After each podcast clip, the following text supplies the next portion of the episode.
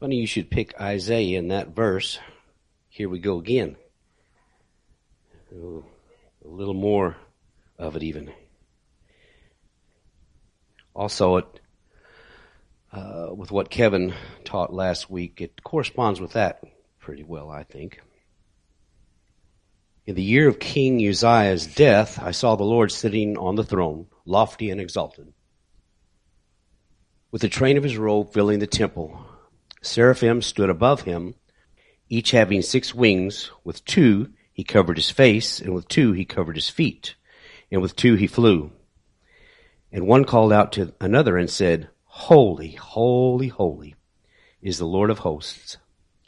The whole earth is full of his glory. And the foundations of the thresholds trembled at the voice of him who called out. While the temple was filling with smoke, then I said, Woe is me, for I am ruined, because I am a man of unclean lips. And I live among a people of unclean lips. For my eyes have seen the King, the Lord of hosts. Then one of the seraphim flew to me with a burning coal in his hand, which he had taken from the altar with tongs.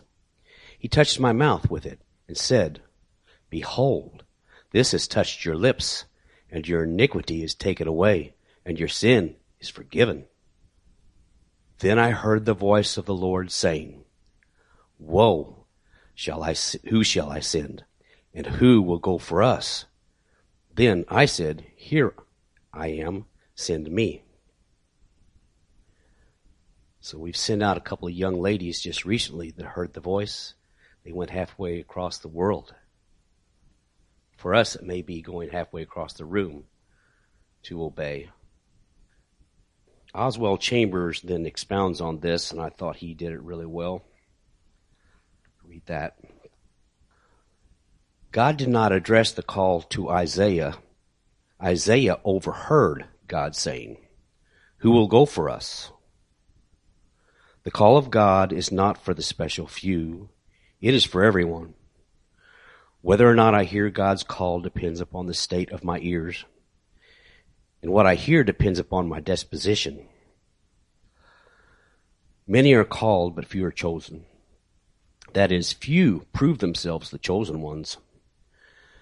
The chosen ones are those who have come into a relationship with God through Jesus Christ, whereby their disposition has been altered, their ears unstopped, and they hear the still small voice questioning all the time, who will go for us? It is not a question of God singling out a man and saying, now you go. God did not lay a strong compulsion on Isaiah.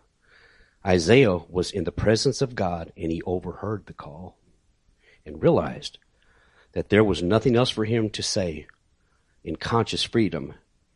Here I am, send me. Get out of your mind the idea of expecting God to come with compulsions and pleadings. When our Lord called his disciples, there was no irresistible compulsion from outside. The quiet, passionate insistence of his follow me was spoken to men with every power wide awake. If we let the Spirit of God bring us face to face with God, we too shall hear something akin to what Isaiah heard, the still small voice of God. And in perfect freedom, we will say, Here I am, send me.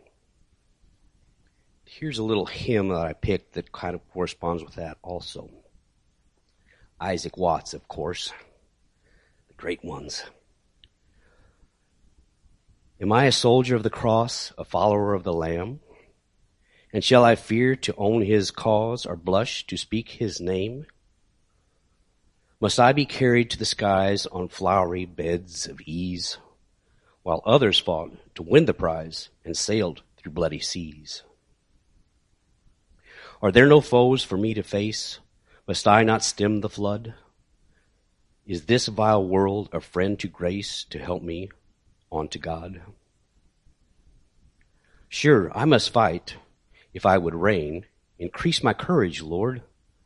I'll bear the toil, endure the pain, supported by thy word. The thing that stuck out to me most was in today's times of I believe Kevin calls it wonky.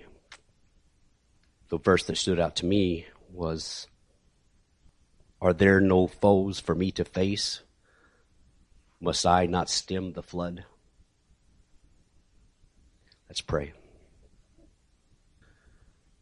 Lord, we are to go out. We are to be strong vessels for you to use to show and hopefully stem the tide.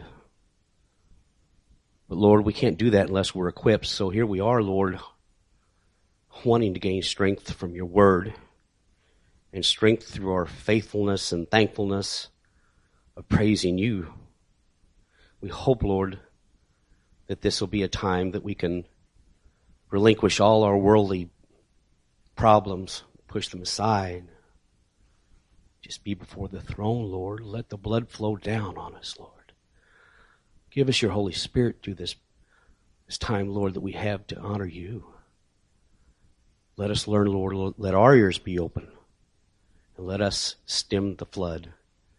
And let us be strong for you, Lord, as we go out. Thank you for this time, Lord. In Jesus' name, amen.